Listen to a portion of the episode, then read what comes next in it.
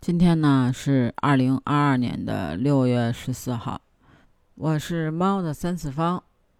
最近几天，因为唐山打人这件事情啊，已经在微博和各大网络平台霸榜了好几天。之前嗯看了也很多，然后这几天呢，也有很多的人实名举报唐山市的一些事情。就这件事情吧。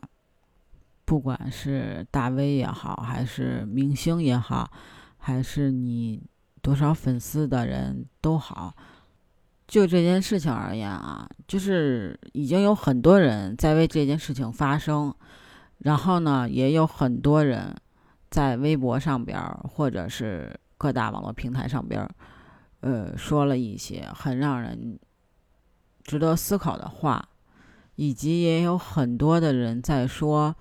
如果我们遇到这样的事情，要去怎么做？甚至更有的人就是在说，如果这件事情发生在我女儿身上，我会怎么样？现在已经让人恐慌到，很多家长都已经在给孩子报各种跆拳道啊，就这种课。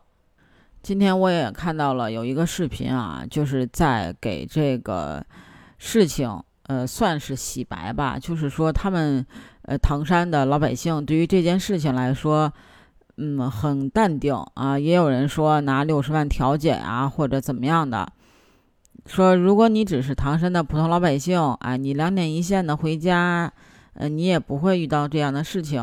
但是呢，他也说之前还有一个，嗯，晚上被捅死的，然后也没有报，为什么这件事情爆出来了？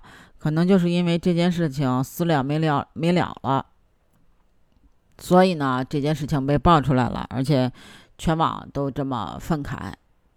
就我不想说这件事情它的真实性啊，就是我就觉得这件事情大家都有各自的看法，也很多人为这件事情彻夜难眠、痛心疾首。嗯，我当时看完这条消息的时候，我很震惊，我就觉得。在现在这个环境下边，为什么会有这样的事情发生呢？那如果这件事情在古代，在那个三从四德的年代，男女授受不亲的时代，那这件事情应该怎么做呢？那首先就是这几个人打人的这几个男的啊，就要庆幸没有生活在那个年代，没有生活在朱元璋的那个时代。朱元璋啊，在这个大明律法中规定，凡是在这个公共场合骚扰女性的，要严惩。那怎么严惩呢？可真的不是说我打几个板子、罚几个钱的事儿。要真这样，他也不叫严惩，是吧？洪武年间，有一个南京的纨绔子弟，当众骚扰良家妇女。朱元璋知道这事儿啊。也没废话，哪只手摸的人家，把哪只手剁了。言语间还侮辱人家，对人不尊重是吧？行，那舌头也别要了。总而言之啊，就是你身体的哪个部位碰着人了，人家，哎，您对不起，这身体的这个部位就跟您永远的说再见了。清朝呢，它也一样，《大清律例》中规定啊，骚扰女性或者企图强奸的。当事人要判以绞监后，啊，也就是这个死缓。那如今呢，我们的这个社会呢也是很法治的，所以呢，这件事情也会得到法律的严惩不贷。那我希望在这里可以祝被打的女生早日康复。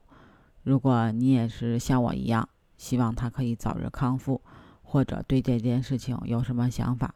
欢迎你评论区告诉我，也可以加我的听友群，bjcat 八幺八，北京小写的首字母 cat 八幺八，期待你的加入，下期见喽，拜拜。